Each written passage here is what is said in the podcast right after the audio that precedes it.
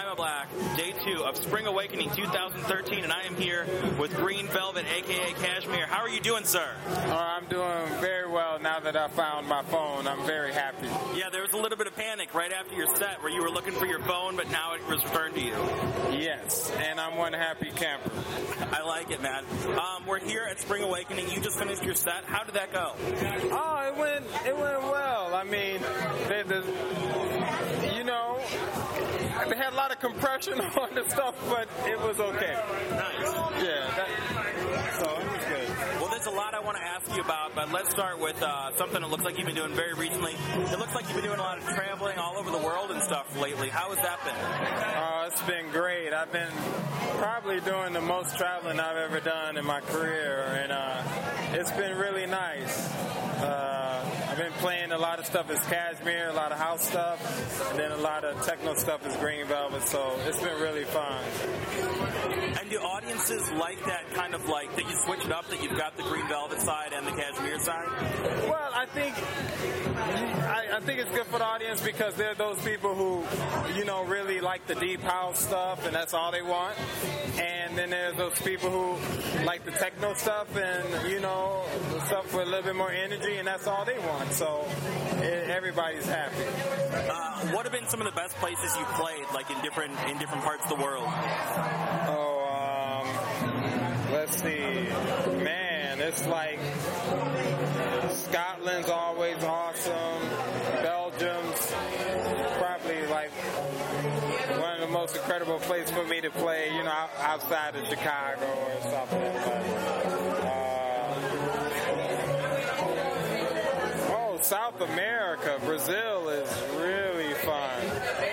So I love Brazil.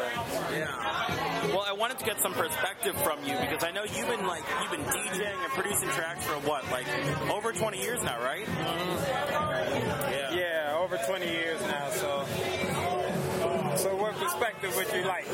Well, I mean, first, let's start with this. Like, did you ever think that they would get to a point where there's a huge electronic music festival over three days at Soldier Field? Never. I never imagined there would be something like this. I mean, the only thing I, I ever thought would pull something like this off would be like a rock festival or something, but it's incredible that the electronic music is, is doing this right now, so it's really exciting. When did you start to realize that like electronic music was really coming up in a big way in, the mainstream in a way that people were really paying attention to it? Well, I think the electronic music was always really big. You know, it was just a matter of uh, the the government or those those people who control the stuff uh, allowing it to break through. But you know, we know 90s with Chicago House, it was really huge. And uh, even in the 90s with the rave stuff, yeah. that was huge. I mean, you, we could have easily had a rave in Soldier Field in the 90s, but uh, powers that be didn't, didn't want it to happen at that time. So it's cool that that rock is not as as popular amongst the kids, that we're able to do something like this, so that the city can still generate some revenue. You know. Why do you think that this scene and this culture was able to to penetrate and break through? You know, where it was, it always existed in one form or another, but now it's so it's so much the forefront. Do you think it's the internet? There's just no way to hide it anymore. It's definitely uh, because of the internet social media. Because the uh, the major labels had a, such a lock on the radio stations for such a long time, even to this day, that uh, indie type stuff or underground music didn't even stand a chance, you know. But now the kids can still find and discover the music without it being on a major label, which is a great a great thing. And I think a lot of kids they don't want to listen to what's on the radio or what's on a major label anymore. They want they want something more real and authentic. Well, I, don't think that it's it's a matter of it being on the radio or not. I think that the kids just want to hear that stuff that they like and it sort of resonates with them. And uh, I think that a lot of the the underground music would do really well on the on the radio, but the problem is, is for major labels they don't know how to market it. You know, they have to have a sort of a formula with the the sounds they come out with, and with the underground, there's kids like this one day, then next week they like this, and it's totally different than the other thing that they were, you know. So it's it's not about a formula; it's just about the sound of something that the kids like more so in the underground, and that's really it was impossible for the the major labels to to be able to market that. Yeah. Well, how different is the music and culture scene, you know, electronic or otherwise, in Chicago now versus when you started out? Um, like what aspect of it though? I don't know. Like, you know, as for you as a DJ and a producer, how different of an experience was it when you started out making music and playing parties versus doing it now in Chicago? Um, well, well, I think now stuff is a lot better organized. You know, back in the day, didn't know what would happen with the party and what the sound would be like and all that. But but now everything is really uh, uh, well organized, and so that's that's a good thing about it. And uh, the sound systems are a lot better too.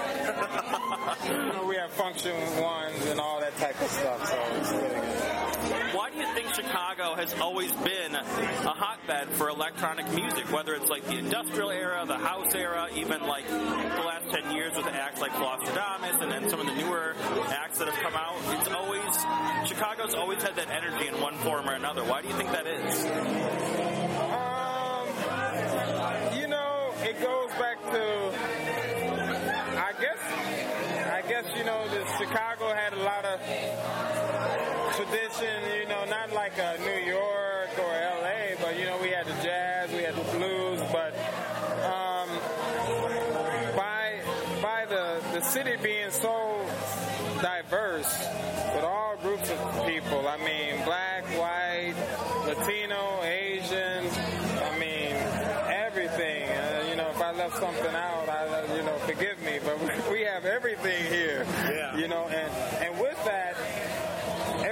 allowed to discover all these different types of music that they they wouldn't otherwise because there's so many different you know different friends, different parties, and and so I, I think with that people just don't rely solely on hearing stuff on the radio, but you know here in Chicago we're really open to to discover a lot of different new and just good stuff, you know.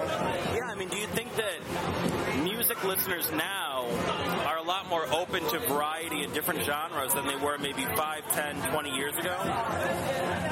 Well, I think people are open to it, but at the same time, because of the internet, and it's bec- it's so you know things are a lot more accessible. You could really just sort of get locked into what you only like, and just you know listen to all the stuff you you only like for a while. But at the same time, you're able to hear whatever it is you you feel like, or you want. You heard something about this, and uh, you want to go check it out. You can just do that in a couple seconds. So the internet's great for that. How difficult and different is it now to break into the music industry, the DJ game, the nightlife game, versus when you started? Like, what did it take when you started out as a DJ and a producer to get in front of people? Well, I think it's, you know, I don't know, but I think it's probably a whole lot more difficult now than then because back in the day it was more or less if you had the right vinyl, if you had the records that other people didn't have, you know, that was a, a big thing. So, but today it's like, you know, you can get whatever you want, just just Shazam it or whatever. So music is a lot more. Um, uh, acce- lot more, much more accessible. But uh, I, I think it's probably way more challenging for the the kids today to break into the game than back then. I mean, just because there's so much more competition. A lot more competition, you know. You know, back then it was like you just had to have the right records and, and, and you know, of course, some talent and a gift. Right. But but now it's like everybody's a DJ, everybody's a producer, and so it's just more challenging. It doesn't mean like it's impossible. It's still possible. People still do it all the time, but it's a lot more difficult. Well, what's been going on with you? You know, like I know that you've got a new record that was in the works or is coming out, or what's the latest with that? I have a new Cajmere album out, uh, Too Underground for the main stage, you know, and uh, I like that title. I, I do too.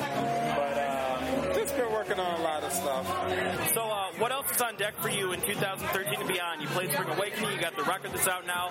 What else is coming up for the for you for the year and beyond that? Um, I'll, I'll still, I'll, I got a lot of things coming out with uh, on Relief because it's 20 years of Relief Records, so we'll be uh, putting out a lot of stuff with different artists from Chicago and you know around the globe, and. Um, then I'll probably have a, a new Green Velvet album coming out next year. So it's just about really getting a Relief Record celebration together for this year. Man. Well, Green Velvet, Cajmere. No, no, no, no. Go ahead, man. I'm sorry. I didn't mean to cut you off. Oh, no, no, it's good. Go ahead. You're doing a good job. Well, Green Velvet, Cajmere, man, you are a living legend, and I appreciate it so much for you to take the time for the podcast, for the interview. Really appreciate it, man. Great talking with you here. Brother, thank you.